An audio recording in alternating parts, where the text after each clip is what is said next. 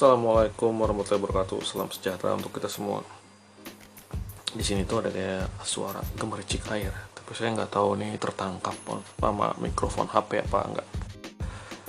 Oke, bentar tadi kentut dulu. Jadi di pos masa tiba-tiba terdengar suara kentut dalam Dolby Atmos ya enggak? Jadi kali ini kita mau ngebahas kita, saya mengenai apa ya? Ini sebenarnya cuma kepikiran selintas aja gitu. Uh, saya nggak tahu apakah udah ada penelitiannya oleh orang-orang yang adiluhung dan bijaksana di atas sana gitu mengenai hal ini. Kalau sudah ada ya tolonglah beritahu kepada saya gitu ya. Ya memang di sini nggak ada kolom komentar ya. Alhamdulillah. Jadi saya juga tidak tahu.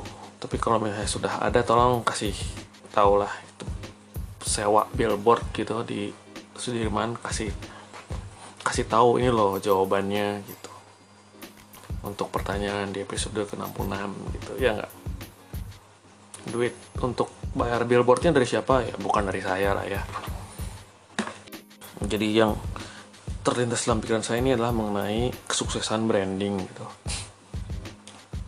Uh, dan ini secara luas ya saya nggak sebut satu dua merek itu bahwa orang tuh beli katakanlah contohnya gitu orang beli kopi itu bukan komposisi gitu alias konsumen tuh sebenarnya tidak peduli kalau dia beli kopi hitam itu arabica robusta terus yang di medium roast atau dark roast atau apalah metode-metode adiluhung itu gitu.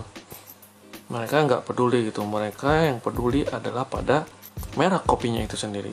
Gimana merek itu bisa memberikan semacam rasa kebanggaan pada sang konsumen atau kalau yang dari saya baca dari artikel-artikel branding gitu branding itu minuman gak sih? Itu brandy ya. Uh, jadi kayak ada irisan antara norma-norma yang dianut oleh si konsumen dengan maksud serta tujuan dari si merek itu tersendiri gitu. Sehingga tidak tidak heran gitu kalau kopi-kopi yang dijual di mall dengan nama dari luar negeri itu laku gitu dan orang tuh mau datang ke tempatnya dipotret gelasnya karena dia merasa bangga gitu saya bisa membeli kopi merek ini gitu. Dan kopi itu menandakan status sosial. Dan itu aja kalau kamu rajin minum kopi dari merek luar negeri yang diharapkan adalah status sosialmu akan naik gitu. Daripada cuma beli kopi yang kering-kering gitu yang cuma di atas gelas plastik diaduk dengan bungkus kopi saset gitu. Gitu. Setidaknya ini pengamatan saya ya tapi ini bukan yang saya percayai ya karena bagi saya secara pribadi kopi ya kopi aja gitu. Saya bukan orang yang mudah termakan oleh branding gitu. Uh, selama ini juga saya ngopi banyaknya saya bisa bikin sendiri gitu. Bisa sepuasnya gitu. Oke ini sebenarnya kopi cuma contoh aja sih uh, tadi apa ya? Tadi oh ya norma-norma yang dianut dan disukai oleh si konsumen terutama ini di Indonesia dengan tujuan dan maksud dari branding itu sendiri gitu. Sehingga merek-merek lain gitu nggak hanya kopi misalnya sepeda baju pakaian misalnya dari Amerika Serikat dari Eropa dari Jepang pokoknya dari negara-negara yang lebih maju daripada kita itu. Itu digandrungi oleh orang-orang Indonesia gitu terutama orang-orang para penggila merek dan dengan adanya pandemi ini bertambah lagi yaitu merek-merek vaksin dari Amerika dan Eropa yang dianggap lebih ampuh, lebih manjur, lebih keren, lebih bergengsi daripada merek-merek yang bukan dari negara-negara tersebut. Gitu. Jadi dasar pemikirannya adalah gengsi, bukan sains. Yang untuk vaksin itu itu saya dibahas di episode 64 gitu. Kalau soal pakaian ya kita nggak bisa bicara sainsnya selera orang beda-beda. Saya nggak mau jadi orang yang ngejahatin selera orang gitu. Selama anda punya uang dan mampu dan itu uang bukan hasil korupsi bukan hasil dari mencuri kotak amal atau mengambil dari harta-harta anak yatim silahkan anda membeli pakaian paling bergengsi yang menurut anda paling kece boleh gitu. Dan saya tidak akan julid sama orang-orang seperti itu. Uang-uang anda waktu-waktu anda anda suka sepatu itu ada suka topi merek itu silahkan. Tapi kalau yang vaksin bermerek wajib julid. Oke tapi ini bukan episode itu karena itu sudah dibahas, saya tidak mau berulang-ulang. Dan ini membuat saya apa ya berpikir gitu. Karena kan beberapa waktu yang lalu saya baca buku Pramudia Nantatur gitu. Udah lama udah lama banget itu zaman sebelum pandemi lah. Uh, di tetralogi Pulau Buru itu si Minke itu kan dia bilang bukan dia bilang ini sini secara garis besar ini bukan kutipan verbatim gitu bahwa tidak semua yang berasal dari Eropa itu bagus benar kalau kita baca dari novelnya gitu bahwa memang setting novelnya gitu konteks si novelnya adalah penjajahan ketika Indonesia masih dijajah oleh Belanda yang mana Belanda itu dari Eropa dan dia membawa teknologi uh, pola pikir pendidikan yang untuk bangsa Indonesia pada saat itu wow gitu. Keren sehingga orang mudah terpukau pada saat itu gitu dengan hal yang ke Belanda-Belandaan dengan teknologi. Jadi ada ada salah satu adegan di bukunya itu ketika si Minke itu kagum melihat uh, mobil listrik eh bukan mobil listrik ya itu mobil uap ya mungkin pas awal abad 20 itu namanya mau lihat mobil uap di negara Indonesia di, di Indonesia ini tuh wah gitu ada suatu kereta bisa berjalan tanpa kuda itu itu itu kayak pencapaian teknologi pada masanya ya ya mungkin 200 tahun kemudian orang lihat mobil Tesla juga apaan sih gitu nah itu tadi kemudian juga satu lagi yang membuat saya teringat adalah novelnya Joseph Conrad Heart of Darkness. Di sini ada si Colonel Kurzweil. Ini settingnya di Kongo ya. Saya nggak mau cerita sinopsisnya terlalu panjang. Cari aja sendiri. Si Colonel Kurzweil ini pintar gitu dengan hal-hal uh, ilmu-ilmu sejarah, ilmu politik, ilmu militer yang dia bawa dari Eropa, dari Belgia khususnya. Tapi dia adalah seorang penjajah di Kongo gitu. Jadi segala macam ilmu-ilmu dan kecerdasannya itu tidak membuat dia menjadi seorang manusia yang berakhlak itu kuncinya akhlak sehingga menjadi sebuah paradoks gitu hal-hal yang canggih keren dari Eropa itu ternyata ketika di negara dunia ketiga itu hanya digunakan untuk menjajah hmm, nah itu menurut novelnya ya jadi saya melihat kayak ada semacam benang yang tipis antara Joseph Conrad Heart of Darkness dan uh, Bumi Manusia tetralogi Pulau Buru. Ini jadi review buku juga ya. Dan kalau misalnya malas baca bukunya Heart of Darkness, nggak apa-apa, saya nggak akan ngejulidin orang malas buku. Nggak semua orang punya waktu untuk baca buku. Ada adaptasi filmnya, tapi dia tidak bersetting di Kongo, melainkan di Vietnam. Judulnya Apocalypse Now. Sutradaranya Francis Ford Coppola yang main Martin Sheen. Dan ada siapa? Harrison Ford di situ. Martin Sheen, Harrison Ford, Harrison Ford cuma sedikit perannya dan Marlon Brando Marlon Brando jadi Colonel Kurzweil yang pinter tapi gila settingnya memang bukan di Kongo di Vietnam. Karena ketika filmnya rilis itu Amerika masih masih dalam masa-masa penyembuhan setelah kalah dari Vietnam. Gitu. Sehingga mereka mencari jawaban spiritual. Ngapain sih saya di Vietnam? Nah itulah jawabannya. Apocalypse Now itu film yang keren banget. Wajib tonton. Durasinya panjang tapi keren lah. Yang kalau udah baca novelnya sama filmnya lebih asik lagi gitu. Oke balik lagi ke branding kenapa branding brand kenapa merek-merek dari barat itu begitu merajalela begitu disukai?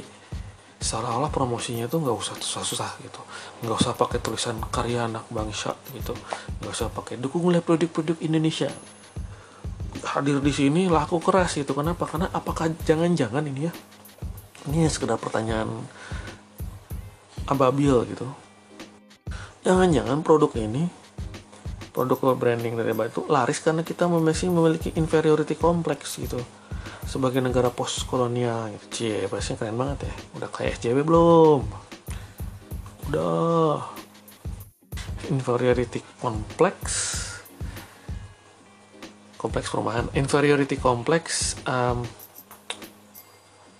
negeri postkolonial yang masih menganggap hal-hal dari Eropa dari Barat itu canggih keren gitu. Sehingga produk pemutih kulit tuh laku gitu. Padahal kan melanin orang Indonesia itu sudah cocok dengan uh, udara yang tropis dengan dengan perik mataharinya gitu. Kenapa dipaksain jadi putih sih? Jadi kayak itu sebenarnya pembahasan yang lain lagi ya. Seperti kenapa sih berlomba-lomba menjadi putih gitu.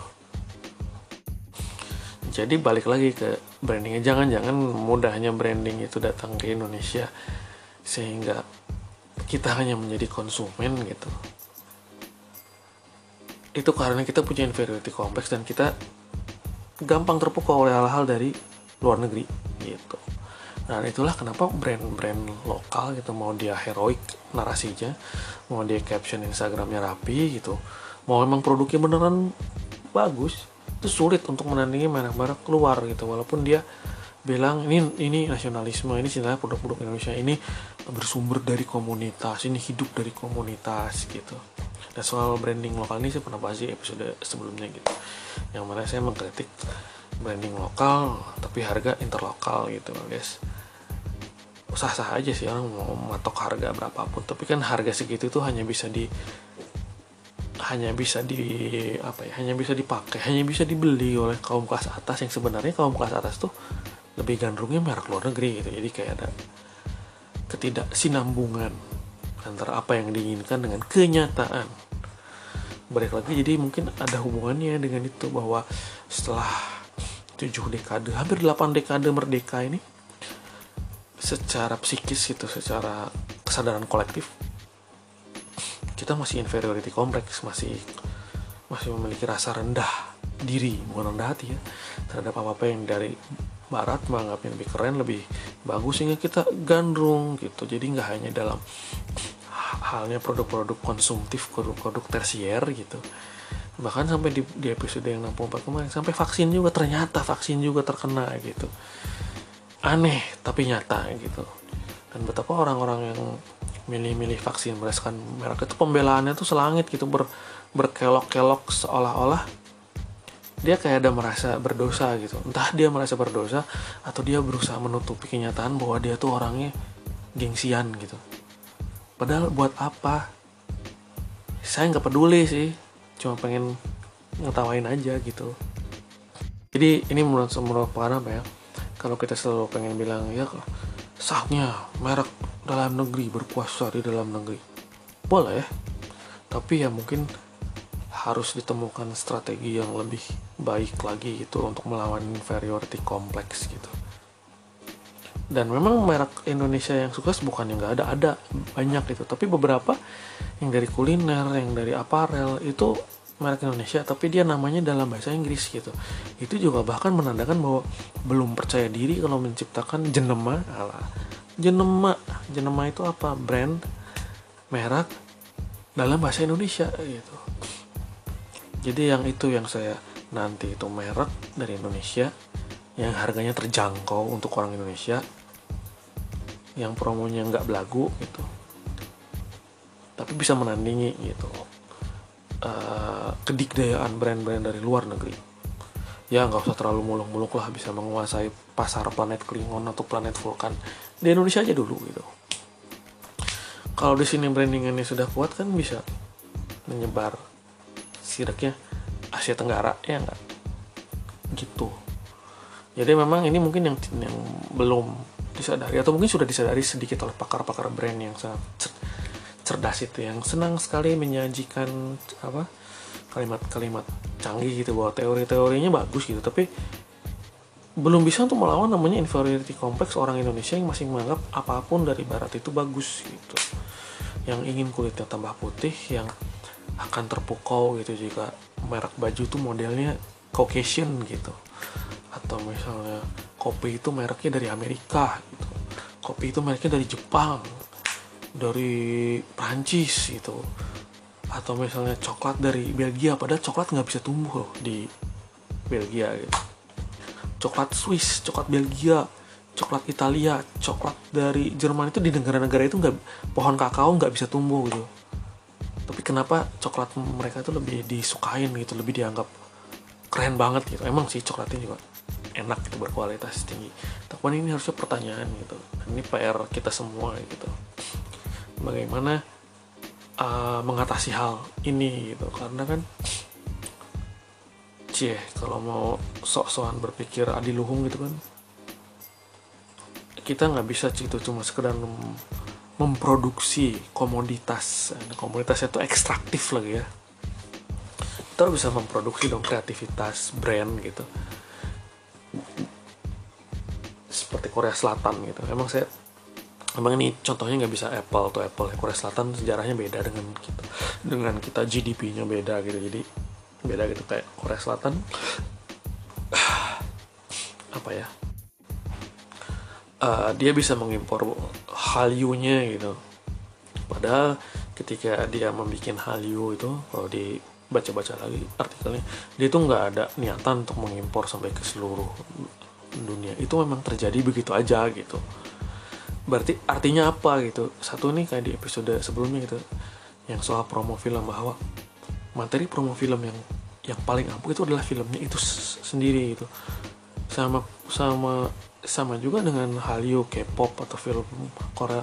Materi promo yang paling sukses dari produk-produk budaya itu adalah produknya itu sendiri gitu. Jadi ketika BTS sukses itu bukan karena dia punya tim promo yang bisa nulis caption Instagram titik komanya. Ba bagus gitu atau tim promo yang bisa punya event organizer yang keren atau bisa nulis press release yang diterbitkan National Geographic. Enggak itu karena emang BTS-nya aja bagus gitu. Jadi BTS-nya bagus aja itu udah jadi promosi tersendiri udah nggak perlu dia sewa public relation atau apa uh, social media manager karena produknya sendiri juga sudah berbicara untuk dirinya sendiri gitu. Sedangkan apa yang terjadi di Indonesia ini ketika sebuah merek baru muncul tuh malah didandanin dulu brandnya itu. Katakanlah ada brand namanya Saifuddin gitu. Produknya itu minuman coklat gitu, minuman coklat biasa gitu. Bukannya malah gimana agar minumannya enak gitu, agar minumannya itu terjangkau harganya, agar minuman itu memiliki kualitas gitu sehat dan lulus BPOM MUI gitu. Ini malah mendandani brand saya pudin itu dengan narasi-narasi canggih gitu terus bikin event terus apa ya pakai brand ambassador gitu. Karena pada akhirnya ketika minuman coklat merek saya pudin ini nggak enak gitu. Atau tidak menarik ya orang nggak akan beli gitu. Jadi balik lagi you cannot put a lipstick on a pig gitu. Saya nggak akan terjemahin itu karena itu ada di episode sebelumnya. Ini sebenarnya memancing aja biar episode sebelumnya didengarkan. Jadi ya itu menurut saya harus ditinggalkan aja lah. Narasi-narasi Korea Dang bangsa cintailah produk-produk Indonesia bla bla bla bla. Itu bagus sebenarnya gitu itu secara apa ya? Secara sebagai sebagai permulaan bagus tapi kan harus ada tambahannya gitu. Yaitu apa? Produknya juga harus beneran bagus gitu. Dan kalau emang produknya bagus dibutuhkan dan bisa apa ya? Mewakili isi hati konsumen cie. Konsumen juga akan beli dengan sendirinya gitu. Saya memang ada faktor-faktor yang lain kayak uh, indeks kepercayaan konsumen terus PDB pendapatan per kapita oke itu faktor-faktor besar lain yang juga berpengaruh. Tapi kan fokus aja dulu ke produknya apa. Produknya dibutuhkan tidak? Berguna tidak? Orang kira-kira suka nggak? Kalau udah bisa ngedapetin itu brandingnya nggak usah susah-susah gitu. Ya nggak?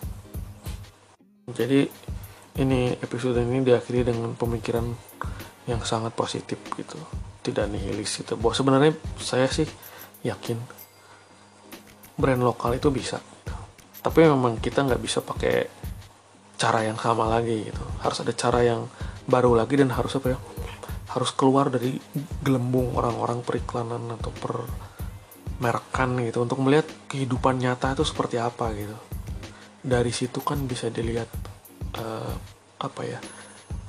Trennya bagaimana? Bisa dilihat sering ini bisa dilihat denyut nadi orang Indonesia. Nah, itu aja deh tangkep itu aja dulu. Gimana caranya? Nggak tahu jangan nanya saya. Emangnya saya pakar apa? Namanya juga ini podcast cuma iseng-iseng doang gitu ya nggak? Jadi ya udah udah 19 menit sudah terlalu panjang. Kenapa episodenya jadi panjang-panjang ya?